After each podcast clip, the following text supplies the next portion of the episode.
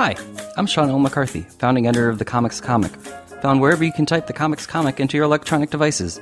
Welcome to Last Things First, the show that asks comedians about the historic lasts and firsts in their lives as their comedy careers have blossomed, from young people with dreams to adult people living those dreams, or still dreaming. Questions both big and small are asked and answered. It's hopefully both amusing and illuminating. Mark Lonow is an actor, producer, and talent manager, but he's perhaps best known for something else he did offstage, going into business with Budd Friedman to save the Hollywood Improv and help oversee its expansion as the first major comedy club chain. But there's a lot more to Lonow's story, from his job as a teenager at the legendary Pips in Brooklyn to the improv sketch trio he performed in with his wife and Henry Winkler, which led him to Budd in the first place. From his own starring turn on TV in the 1970s to organizing the strike against the comedy store in the late 1970s to his extended family with Claudia Lonow and Michael Rappaport, to executive producing multiple specials and projects for Lewis Black, to seeing comedy through the 1980s boom, the bust of the 90s, and now the rebirth and boom of the 21st century. As we prepare to look back at 1970s Los Angeles comedy through Showtime's adaptation of the book I'm Dying Up Here, who better than someone who lived through it to tell us what is next for comedy today, and why he still wants to be a part of that? So let's get to it!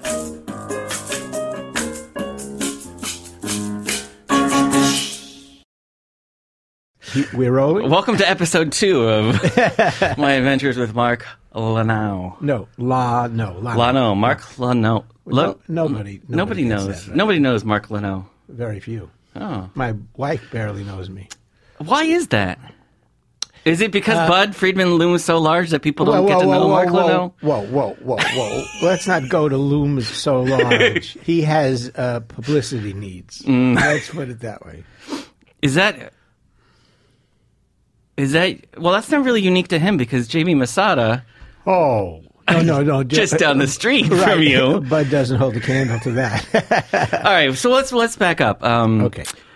I I had the the uh, the honor, the luxury of sitting down with you in the beginning of March at your corporate HQ at the For Improv. a kid from Brighton Beach, Coney Island, someone says luxury of sitting down with you. I'm already afraid to proceed. at the Improv on Melrose, the Hollywood Improv, and now uh, we're here in uh, my studio, Showbiz Studios, in the East Village, Alphabet City.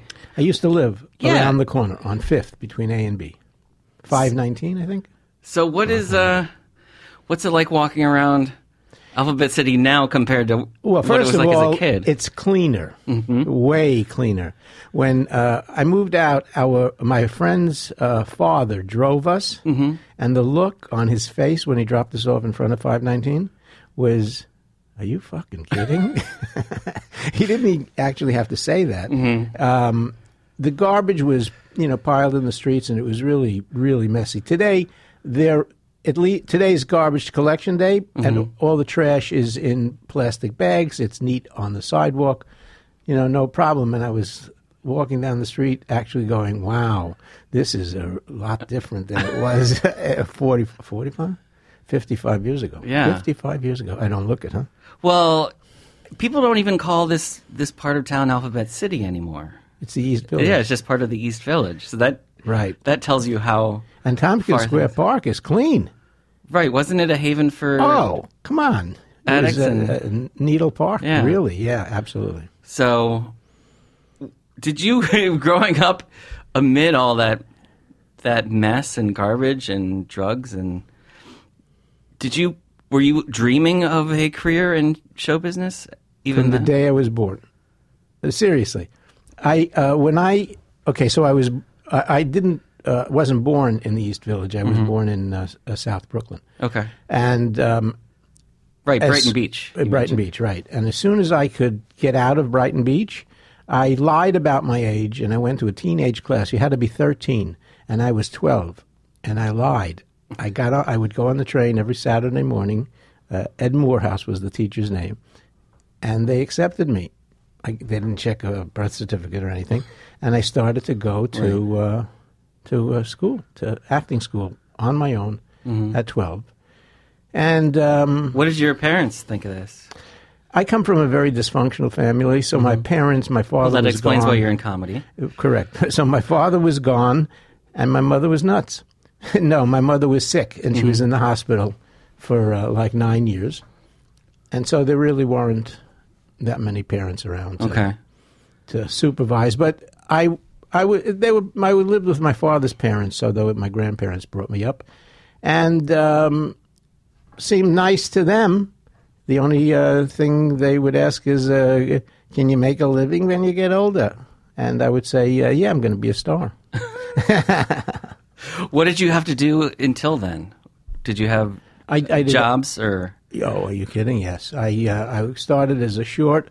I started as a soda jerk at like 13, 14. Um, short order cook, busboy, waiter, counterman, manager of Pips nightclub in Sheepshead Bay. Is that is that where the comedy bug first Uh, with Pips? Well, to be stand up, to be a stand up, yes, in in Pips, because the owner George Schultz um, was best friends with Rodney Dangerfield. He was actually the man who came up with the phrase "I don't get no respect," and that's the reason that they stopped talking after like a sixty year friendship.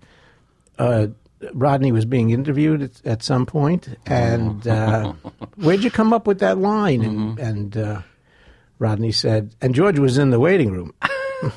and Rodney said, "Oh, you know, it was just uh, we were just sitting around one day. You know, we would, I was talking to my friend Joe, and uh, it just came out. You know, it just came out. That's how it happened." And George said, "Hey, what are you kidding?"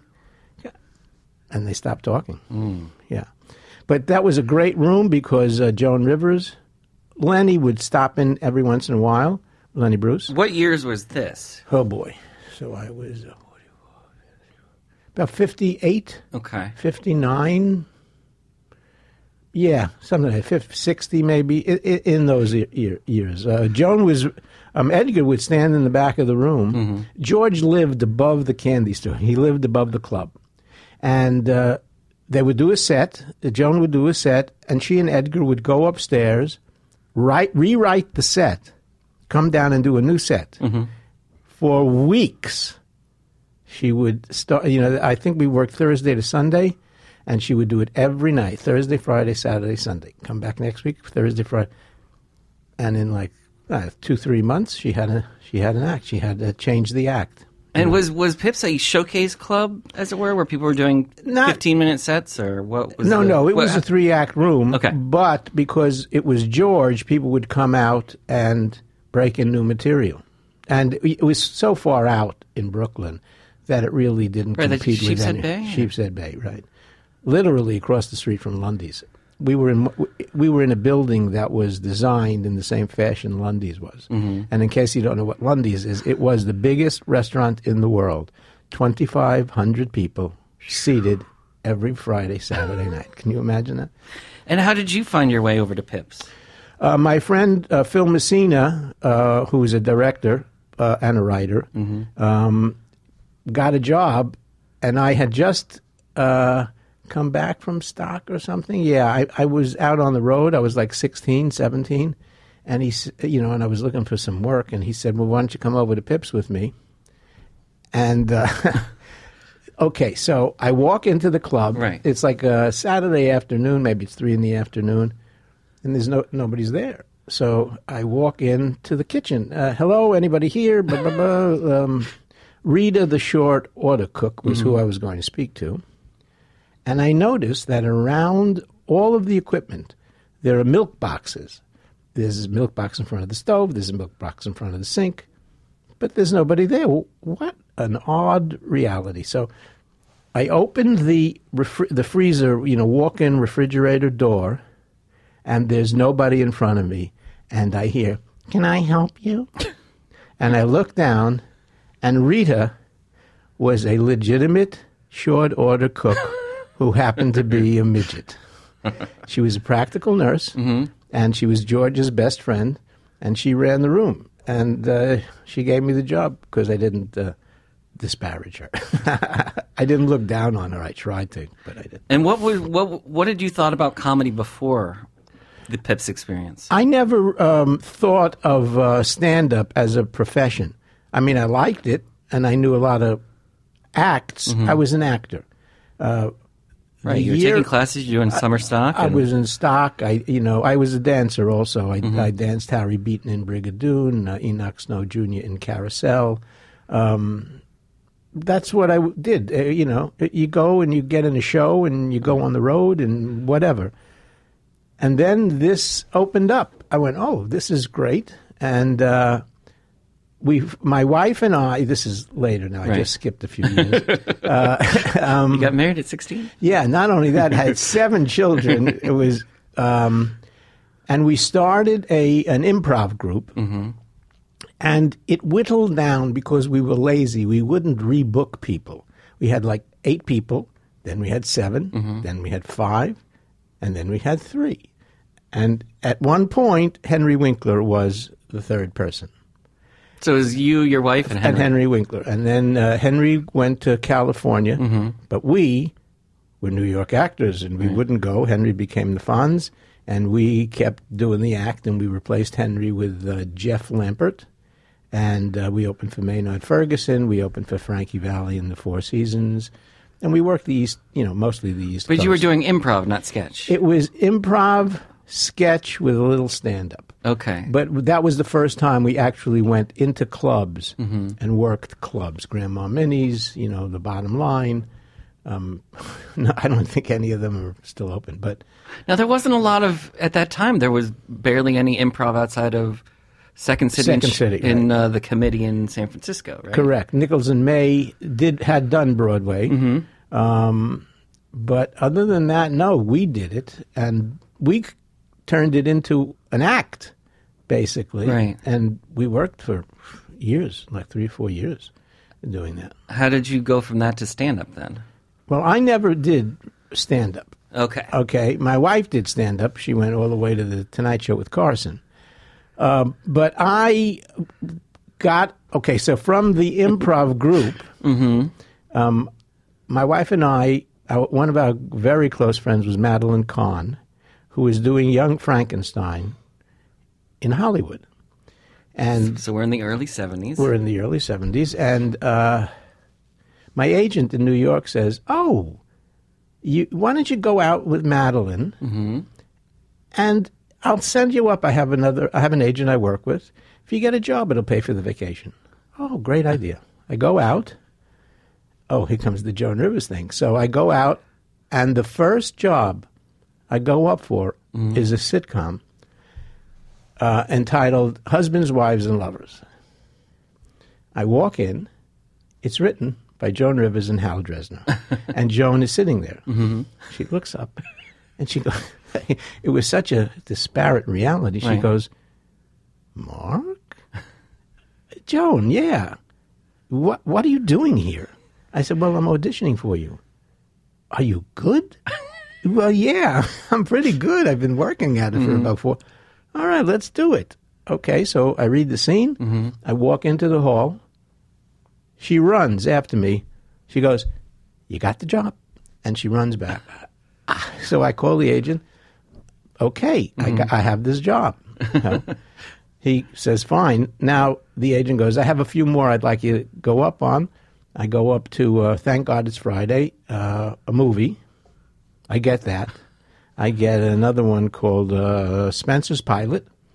And I started working, obviously, immediately. Right. And I worked for the next four years. That's that's living the Hollywood dream. That you go is the out there and you immediately get work and Okay, so here's. Uh, you're on TV, you're in a movie. Okay, so I'm in Husbands, Wives, and Lovers, and it's a story about. It's an hour sitcom. It was kind of like Love American style, right? Well, hang on, Okay. hang on. Sorry. So it's. I'll let you tell the story. It's uh, it's an hour sitcom. It's really very good, and we do decently. You know, we had a like a 19 rating, like 19 million people watched us every week or something. But the um, the cutoff point at that time was 20. so they dropped us. They literally they dropped us. Yeah. The world of three television stations. Correct. If you got 19 million people now, they would be giving you blowjobs. Are you kidding? Unbelievable. So, all right. We're now we go a few years later. Mm-hmm. I'm living in Hollywood because we had to move out for the series for Right. the TV show. My agent says, uh, Claudia, my stepdaughter, you know she's 15 now. It's just the time. If she wants to be an actress, maybe she should start auditioning. You know, there's not that much competition. Oh, okay. But now my wife and I talk about this and we mm-hmm. go, gee, you know, a 15 year old girl gets Right. rejected constantly. But she actually went around with us when we were the act and she would run the lights. She would give the grips light cues blackout, you know. They'd mm-hmm. look at her like, you know, 15 or 13 year old. Okay. So we sit her down and we say, honey, you know, the, the Mike would like to send you out, but you're going to be rejected, but it's not you. You know, it doesn't mean you're a bad person. It doesn't mean you're not a pretty girl. It does, you know, it's not you. Oh, okay. Yeah, I, I'd like to do that. she gets the first three shows. the third one is um, Knots Landing, and she'd spent the next seven years as Michelle Lee's daughter on Knots Landing. The first one was Mary Tyler Moore's niece, a runaway who wanted to be in show business. It was a musical. I, don't, I I think maybe it was called the Mary Tyler Moore Hour or something like that. But that didn't run at all. She mm-hmm. then got another one pretty quickly, got rejected two or three times, and then got Knots Landing. So But not here- not the Mary show show that had uh, Michael Keaton and Letterman. no, not no, that show. no, no. This Different- was a, it different came show. and went. Okay. But here's the um, okay. I had a thread there. I had Yeah. a thread. Um, oh yes. So how does um, Knots Landing fit in with my husband's wives and lovers? Jacobson, the man who developed Knots Landing, had seen husbands, wives, and lovers, and said to himself, "Oh, that shouldn't be a sitcom. That should be an evening soap opera." Ah. And he creates Knots Landing. And Knots Landing is one of the reasons I stopped working as an actor in television because when I first got to Hollywood, ethnics were in. You know, there mm-hmm. were a, lot of the Norman Lear shows, the Garry Marshall shows, a lot of, you know, New York kids, street Right. kids. And so when I got there, it was the tail end, and we started to work all the time. Knots Landing gets on, but the Dallas, or uh, what was the. Falcon Crest was the other one? Uh, I don't remember the first one. So my wife. Dallas was the big one. The- Dallas was the big one. They were all pretty yeah, big, yeah. but they stopped. All the ethnics dropped off. Oh. So my wife wants me to write a memoir. Mm-hmm. The reason uh, I'm in the nightclub business, there are no Jews on Dynasty, and that's basically a fact. Ah. Well, and now and now Claudia is is behind the scenes. Now Claudia is a very, very. Yeah. I want her career. Well, your career is not too bad. no, not at all. So tell me then about the first time you met Budd. Oh, it was in that group. So we, uh, it was called The- Off the Wall, the improv group. When you were a trio or we larger? Were, we were already a trio. Okay. Uh, it was too many people. Mm-hmm. Maybe the first. No, it, we were only three. What happened was um, we needed a place to work, and we lived in the village, but uh, at this point, not on the east side. We lived in the west village. And I'm walking down Seventh Avenue, and there's a place called the Riviera Cafe in the corner of uh, uh, um, Christopher Street and Seventh Avenue and they have this incredible plate glass window. It opens, but it's a storeroom. I look at it and I go, that would make a great theater. So I go in.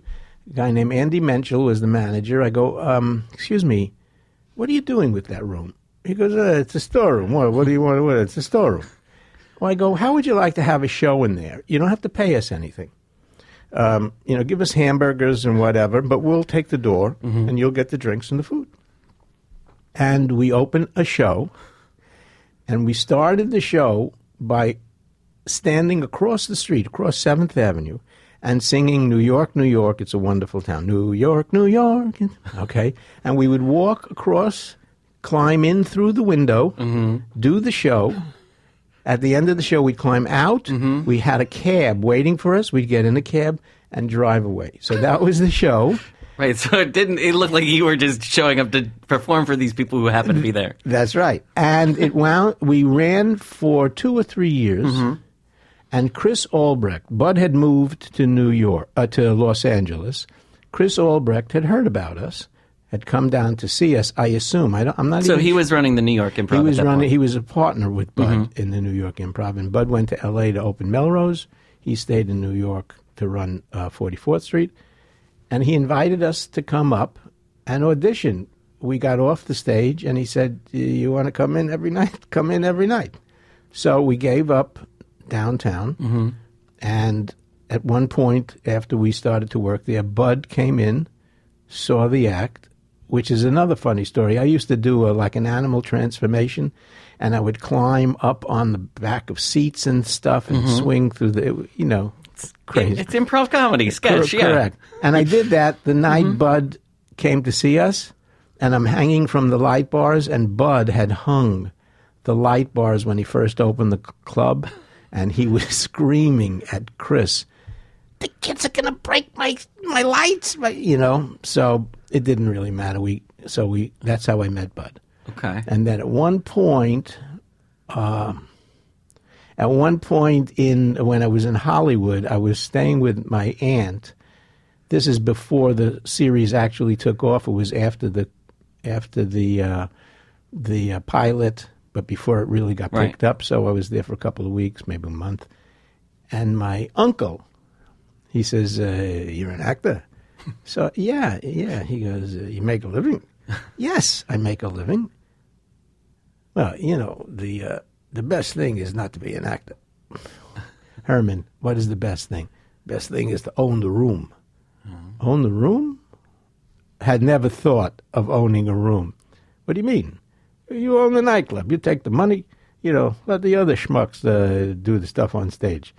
It, it- that's where the steady money is. You know, that's the steady money. Okay, put it in the back of my head. Right. And when um, Knots Landing, when the Dynasty came Right. on the air and I started to lose work, Budd wasn't doing that greatly um, as far as a club. You know, he was really starting to flounder. Well, was this during that whole period of the strike? No, no, no, And- no. okay. After the strike. After the strike, After the strike. I became a partner in 1979. Mm-hmm. Uh, actually, September, so it was you know pretty late into 79. Okay. and uh, so I had a lot of money. I had Yeah, serious TV money? the Yeah, TV yeah. money. You know, it was money that I had never seen before in my life. And uh, Budd wasn't doing very well, and Budd had gotten divorced, and given the club in New York to his ex-wife. So he had the Melrose Club, Silver had the New York Club, and she went to run it with Chris, and Chris couldn't deal with Silver. And one day, there's a knock on my door, and it's Chris Albrecht. Hey, what's what are you doing here? He goes, well, blah blah. And there's this, you know, I, I can't deal with uh, Silver. I can't run it. Why don't we, um, you and I, partner up and buy Budd out? He wants to sell. He's not doing very well. And we began a negotiation with Budd, and it went on forever. Absolutely went on forever. One day I'm sitting at the bar, and this is like six, seven months later, literally. And he leans over, he goes, You know, I, I don't really want to sell. Really? wow, what a shock. he says, But I do need a partner. And I've had Chris as my partner already. I'd like to have you as my partner. Well, let me talk to Chris about this. You know, I gave my word, blah, blah, blah. And then Chris said, Nah, if you want to do it, do it. And so that's how I. I bought into Save Budd's. Uh, What made yes. What made Chris think that you would be up for Oh, ownership we, we were friends. We were friends, and we talked about the business and how the business. I mean, you know, over we worked two years, 3 Mm-hmm. years in in New York, and uh, you know, he knew that I would. I put the act together. I kind of managed, didn't manage it, but uh, you know, I went out and hustled the jobs, Mm-hmm. and so there was a, a an essence of economic reality to my life. that you knew the business part of show business, Right. And so, and you know, and we were friends and we talked, and so it didn't come out of nowhere. But it- you know, it was a, a new concept, but it didn't come out of nowhere. Right. Um, you know, when we were talking before, uh, you we were reminiscing about you know evening at the improv and Mm-hmm. and A and E, and you were saying that the improv wasn't a chain until No. after the show. No, it wasn't anything. it it was a failing business. You know, Right. to be honest, it was it was two because Budd opened uh, Melrose and Forty Fourth Street was still running. But once Silver took over uh, Melrose, uh, took over Forty Fourth Street, it was really one one business, and very quickly she bankrupted uh, New York. Uh, she closed New York. Maybe it was a year, mm, maybe 2 I don't think it was two. Then she opened up for a brief stint on 34th Street in the back of a seafood restaurant. They had another room, and then it was gone. Uh, so it was a single club on Melrose Avenue, and Budd needed a, needed an apartment, and it was me. Um, and obviously, because uh, Silver went out and Chris left, so that happened just before I became a partner. And uh, I changed the concept of the club, the outside of the club, the bar. The uh, the comics were still the comics, but we had singers then. It was you know comic singer, comic singer. Uh, we alternated. Still had that kind of ca- cabaret vibe. It was a cabaret vibe because the original club was not a comedy club. The Right, the original club was. the original club, Budd opened it uh, for Broadway uh, performers who wanted to do something after work, right, the after party. the after party. And you would come in, you'd buy coffee. He had no liquor. Um, he would buy his food at Smilers, and he wondered why he wasn't making money. Smilers is like 7 Eleven, if you don't know. Oh, yeah, we're in New York now. Yeah, you know what a Smile is. Smilers still open? Not that I'm aware of.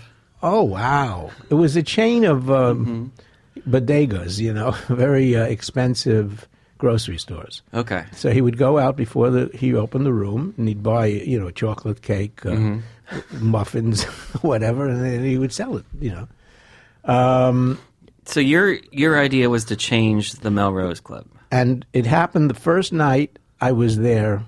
And oh, the first night I was there, I knew I had an ego problem with Budd. I'm standing there. I just paid more money than I had ever paid in my life for anything. And he, his friend comes in and he goes, I don't remember the guy's name. Hey, Jackie, I'd like you to meet my new manager, Mark.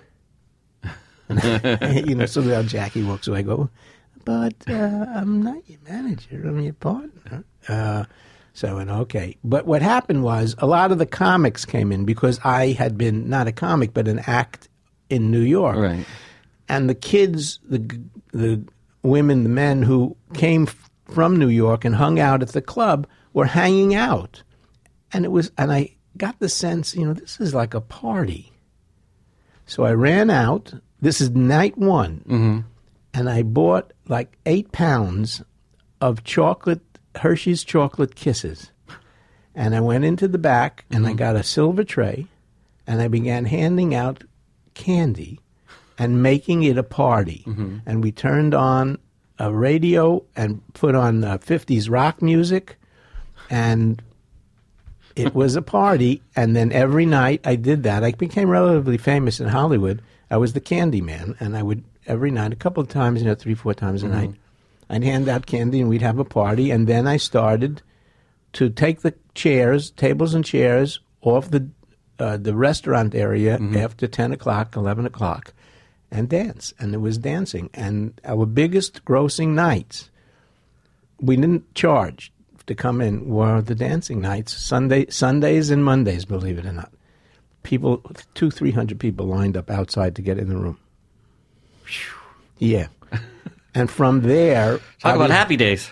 Correct. and then uh, then the uh, evening at the improv went on the air, That was in the early '80s. and that was in the early '80s. And uh, there was a a comic, Mark Anderson, who was you know independently wealthy, and he wanted to open another club, and he asked if he could have a license, and we gave him a license, and that was the first one. It was in Pacific Beach, and from there on, then other people came to us, and it was kind of a haphazard. It wasn't really a planned reality. It really just happened. And then it had to be organized. Right, because you need quality control. If it's That- an improv, well, that's correct. people think an improv is going to be an imp. Right. And that's, yeah. Have you have you watched the movie The Founder? About uh, just Oh, no, I didn't. about, I um, wanna see that, Michael yeah. Keaton as Ray Kroc. Right. Yes. Right. Because I, I wonder how much you and Budd were kind of in the weeds about making sure that the improvs all were Well, up to well, up to snuff of the Melrose. well, hmm. yeah, well, uh, we we are famous for our arguments, and our arguments, and I don't know why, because I didn't have any formal training. I barely went to college. I didn't even. I did not finish college, and I did go to a business school, which is another funny story. Um, I, I went for uh, six months, you know, uh, night school because I was in shows and blah blah blah. blah. And I also didn't have the greatest of uh, marks getting out of high school.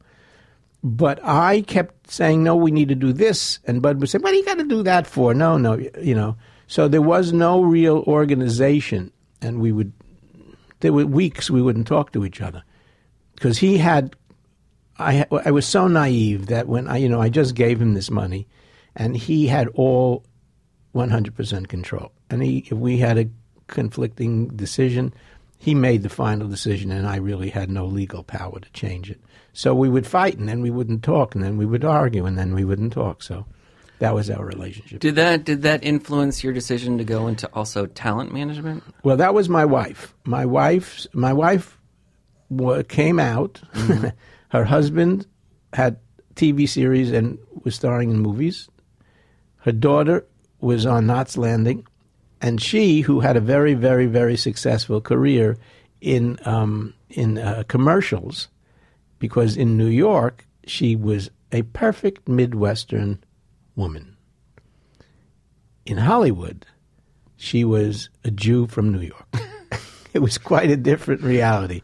So she had to find something to do because she's not the type of woman, if you met my wife, you would fully understand this, who sits around the house and is a homemaker. She is definitely a homemaker. She's a great cook, but you wouldn't consider her a homemaker.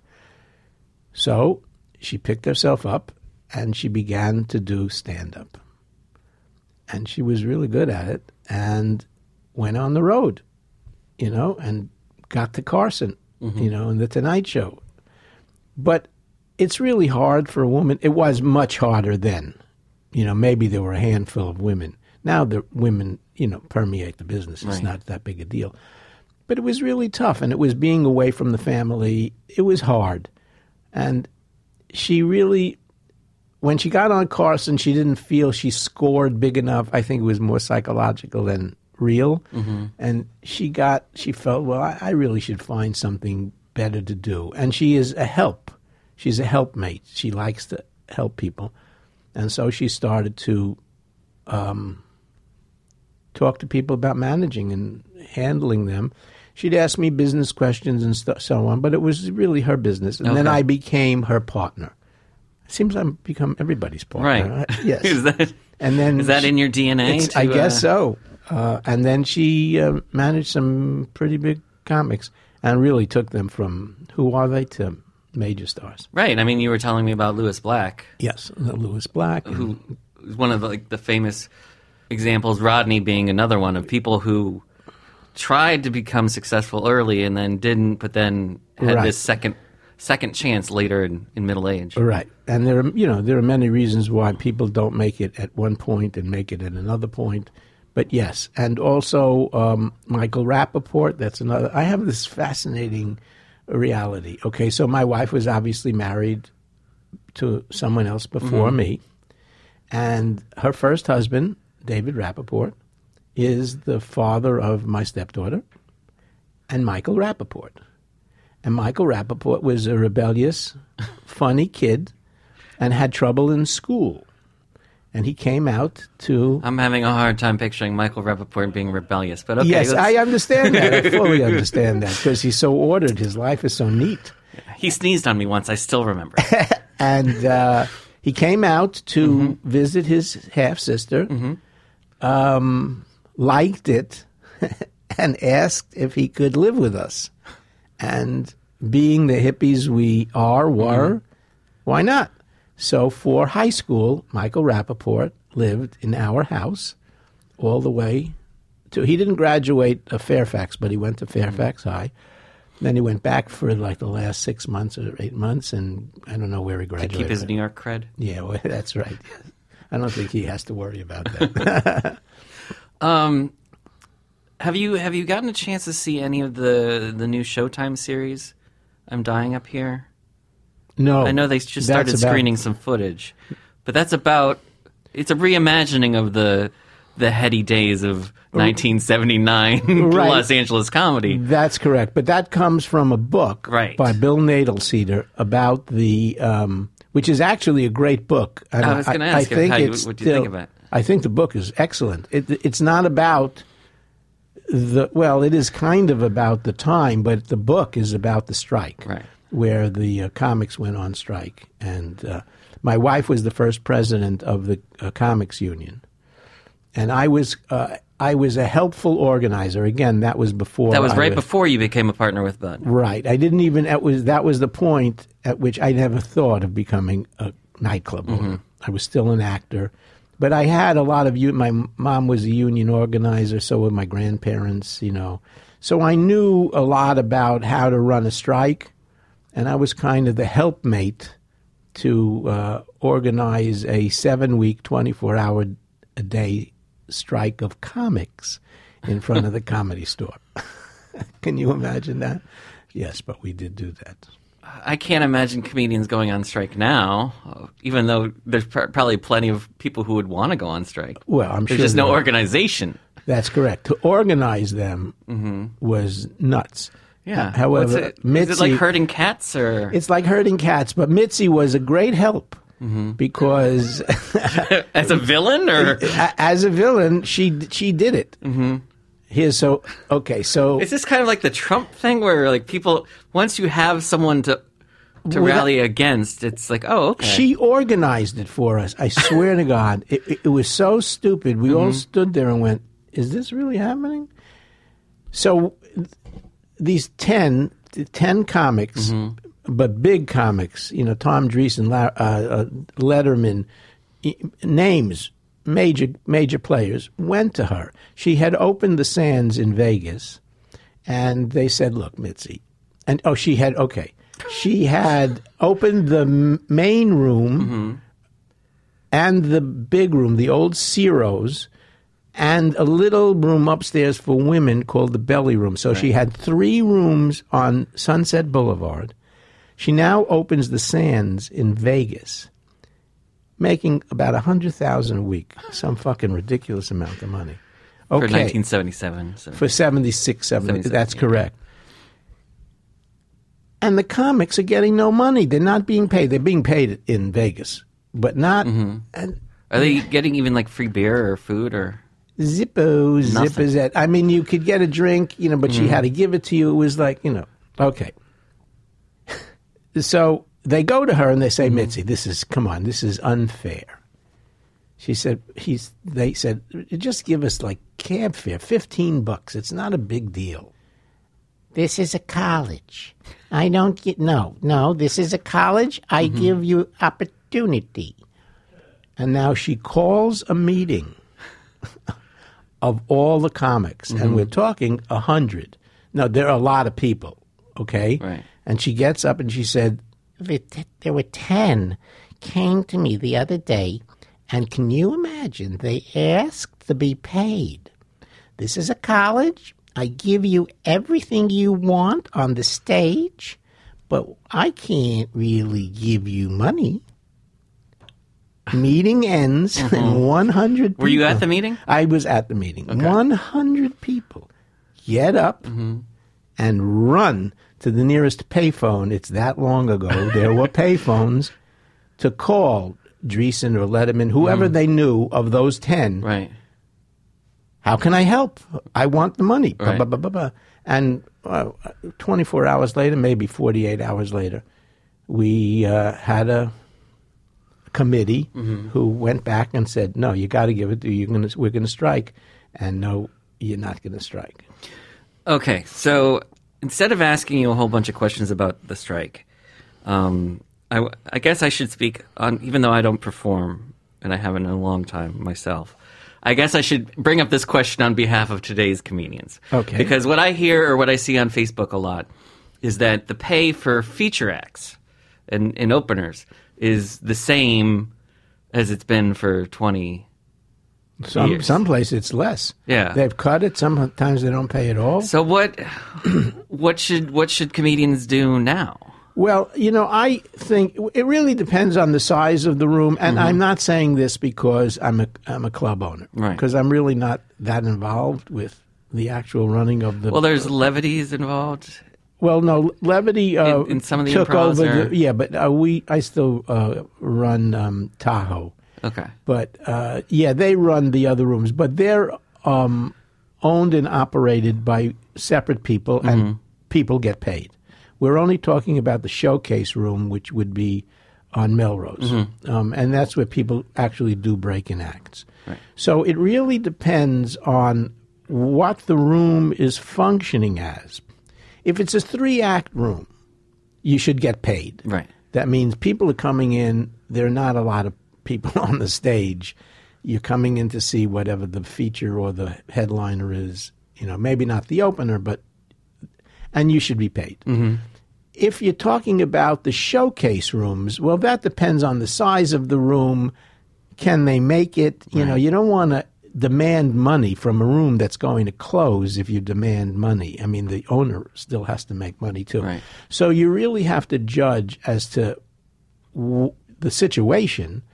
And yes, if the room is kicking ass and they're making a shitload of money, cab fare, 15 bucks, you know, is absolutely uh, should be done. But for these working comedians who are on the road, you know, who maybe aren't headline. you mean to the, just the features? when they drop in? no, the features Uh-huh. who are making the same or less than than the features did 20, 25 years ago. You're talking about the features on the road? yeah, features on the road at the three act rooms. Oh, in the three act rooms, that is really a function of they- the owner.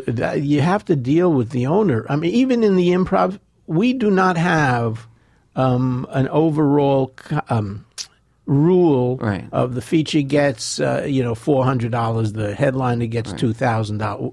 No, that's not it. it's negotiated per person. or, But each room is owned by a different person. Right. There are a couple of people who have two rooms or three rooms, but we don't. It's not monolithic. It's not like uh, everybody gets dictated from Melrose. That's not how it works. We're a licensing company. It's not a franchise. And even in the franchise situation, I don't think that would happen, where they would dictate uh, the head office would dictate the pay scale, because each area. I mean, we're as disparate an area we're in San Diego and we're in West Palm Beach, Florida. You know, we're in Texas, we're in um, Dallas, Addison, Texas, and and we're in um, uh, well, we used to be in Atlanta. Each area, the pay requirements and the pay scales are incredibly different. You know, so it's it would be insanity for a single monolithic entity to decide. Oh, everybody gets two thousand dollars.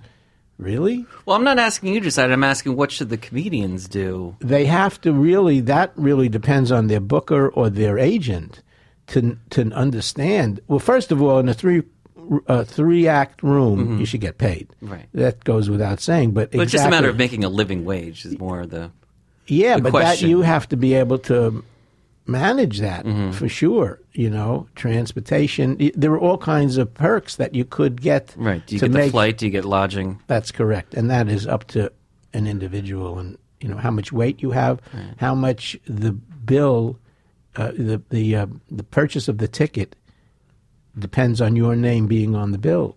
You know, it, it's it's not so. It's not like uh, you're a machinist. Machinist gets you know sixteen dollars, twenty dollars an hour, and you you're either at the bottom of the scale or the top of the scale. It doesn't work like that. Well, you know, now that you know you came in at 79 as a partner, right at right as comedy started to boom. You you've seen No. Bo- Well- comedy didn't start to boom until the mid 80s. Right. That's when it really took off 82, 3, something like that. so you you've you've lasted through all of that. You've you've seen the bust. You've, you've seen the, The number. 90s, You've seen the the, number of improvs very wild, wildly. Right. Uh, the locations come and go, and now you know we've we've been in this new boom period for the last few years. Right. I think it's just the beginning, by the way. That's what I was going to ask. How does how does this, in your perspective, compare? Well, it's interesting because um, when Budd opened the room on 44th Street, there was no com- there was no industry. Then, when I came along in '79, it was just kind of the beginning of an industry. Right. You had the store, you had the improv, um, you had uh, Bob Fisher's place in uh, Pasadena, uh, the Ice House. Ice House and uh, had the Ice House, and, uh, and then there was Comedy a- Magic Club. yeah, in Hermosa Beach, Right. and there was a place called Igby's, which is long gone on Pico Boulevard. So there was the beginning of a, um, an expansion of the industry. Right. Then, when we got on um, Evening at the Improv on A and E, not the first uh, fifty-two, we we had a, a short run on ABC, I think, and it didn't pick up. But on mm-hmm. A and E, it picked up. So after we got to A and E, it became an industry because every guy, and that was part of the reason it then contracted. Every person who had a room and a light and a microphone thought they could run a comedy club. And they would charge the same prices in the area because they would come into competition with us. And you could go to the improv and see great comics, or you can go to Joe's room and see horrendous comics, same price. and they proliferated much more rapidly than we did. And guess what? People got pissed off. They went, they sat there for two hours, whatever, and it wasn't funny, and it wasn't good, and it wasn't clean, and it wasn't whatever it wasn't.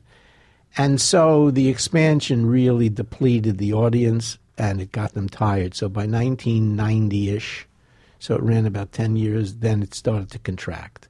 Now, this is a different thing because people kind of know what a night uh, comedy club really requires and they can run it much, much more, much more proficiently. Well, there, the other difference is that people can see everything online too. That's correct. So you better be good. you better be good. Uh, online is a lot different than in person. Yeah. But, but it is, yeah. But it gives people impressions of what comedy is. Correct. Because stand up comedy, when we went on with Evening at the Improv, there were a lot of people who didn't even know it was a profession. You know, Because they didn't have a club where they were. they didn't. They never. If you weren't in New York or L.A., correct, maybe Vegas. Right. You know, and there wasn't any Atlantic City. I mean, very right, small. right. Because if you went to Vegas, you'd see a comedian open for a singer. correct. Yeah. Correct. Yeah. So it was a whole different reality, and now, But you think it's still booming? You think there's still room for it to oh, without to question. go up from here? without question. Okay, because I, I get in these debates a lot with people about whether we've already peaked and we're starting to contract. No, no, no, not even close. And now that's not to say there won't be some contraction. That's different Mm-hmm. Right. than what happened in Then 1990. to bust, right? Yeah, that was a bust. Yeah. We went from 17 clubs to nine. Hello. you know, that's more than 50%. So, What do you What do you make is of it more than 50%? No, I, I'm not a about about About. So, um, what do you make of the fact that uh, you know all those comedy clubs come and go, but in both Los Angeles and to a certain extent New York, the people who started the clubs are still either they're around or their children Mm-hmm. are running it. what does that mean? Well, the fact that you're still like you're still you're still at the at Melrose and Why Jamie Masada is still running the roost at the Laugh Factory and Yeah, so what? What do you, somebody I- from the Shore family. Well, it's Oh, definitely. Uh, Pauly is uh, up at the club, at the uh, comedy store, for Yeah. sure. Yeah, no, um, does, so it doesn't surprise you in the least that, no, it's a, it's a business. that you some know. fo- almost forty years Why later. would Zuckerberg leave uh, his business? I mean, it's the same. It's the same. Even though comedy has changed Mm-hmm. And the topics have changed, the concept hasn't. So, if you know how to play the game, if you know how to run the room, there's no reason why at seventy. Uh, you can do what you did at 50, at 40, whatever. You know, I don't know how old people are when they Mm-hmm. get in. You know, you can, you can do this forever. Right. This is not weightlifting. Actually, most uh, people in the comedy business never lifted a weight. well, yeah, you get into comedy because it's uh, it's pays better than a real job. that is correct. Yeah. Oh, but the pain is definitely the reason it pays Uh, better. Well, there's a cost, yeah. So, um, what what would your what would your advice be? Like, if you know you're back here in, in Alphabet City. If you if you saw if you talked to a young teenager today who had the bug for show business, maybe inklings of comedy, what would what would you tell them about getting into the business? What would your well, first I certainly advice be? wouldn't. I, I certainly wouldn't dissuade them. Um, I would first ask uh, how strong their emotional life is, Mm-hmm. because the um, amount of rejection in the beginning is monumental. No one gets on the stage unless you're a genius, and there aren't many of those. And is good. Even geniuses, you know, you have to find a voice. You have to find a way to communicate with an audience and you're going to get rejected. You know, my wife has the great story about uh, her first out of town gig. She's in uh, in Texas someplace, maybe it's Dallas. Uh, not at an improv, by the way, just uh, just working. And she bombs first night, Tuesday night, Wednesday night. You know, not a laugh. She is sitting at the bar, seriously depressed. and the owner, Billy Bob, the guy's name was Billy Bob, okay? And he comes over, he goes, Ma'am, what's the matter? And she goes, Billy, you, you saw that. I died. Not a laugh. He goes, Well, that's, that's okay. You think of it this way you're a middle aged Jewish woman from New York who's divorced, and you're in Texas. You're lucky you're alive. and she said, "What?" He said, You'll, "It'll be fine by the end of the week." And then she found how to relax everybody with who she was, mm-hmm. and she was fine. She ran the week and no problem. She went. She worked the room again, but it takes time, and that was. And she had been on stage for a long time. It was just another place. That goes back to asking for the pay. That room is a hell of a lot different than L.A. or Right. New York room. It's just, it's just another world. So what keeps you like you said uh, on this New York trip? You and your wife are working on a new show. Mm-hmm. What keeps what keeps the fire burning to write the, to write a show Oh man, I, I, you know, instead of just sitting back and swimming in your improv? yeah, I, I don't know. Uh, well, my family, my my uh, stepdaughter is that way. My granddaughter is that way. My wife is that way. We like to create. We like to do new things, and it's just fun. I, I cannot even you know. People say, "Well, I'm you know I'm getting close to 65. I am going to retire," and the, the thought in my head is always, "And do what?"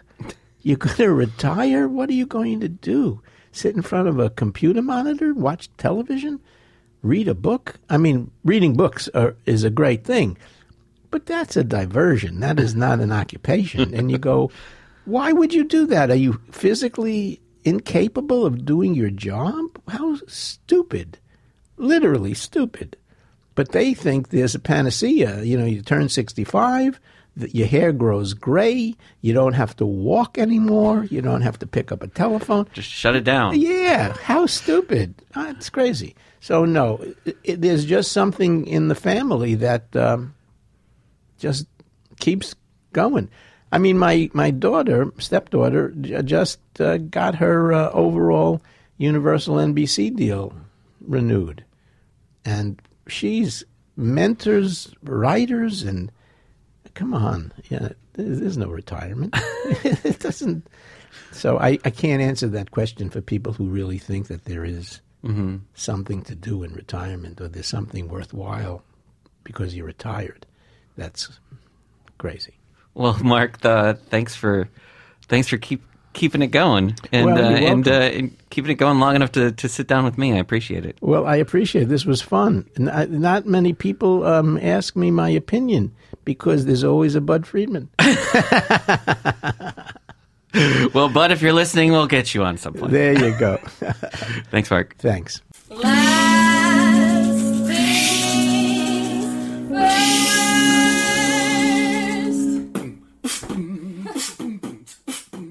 This episode of the Comics Comic presents Last Things First was produced by Alex Brazell at Showbiz Studios.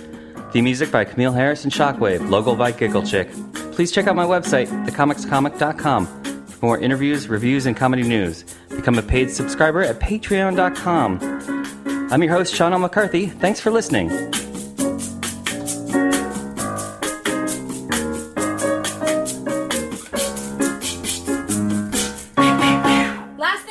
Last things first.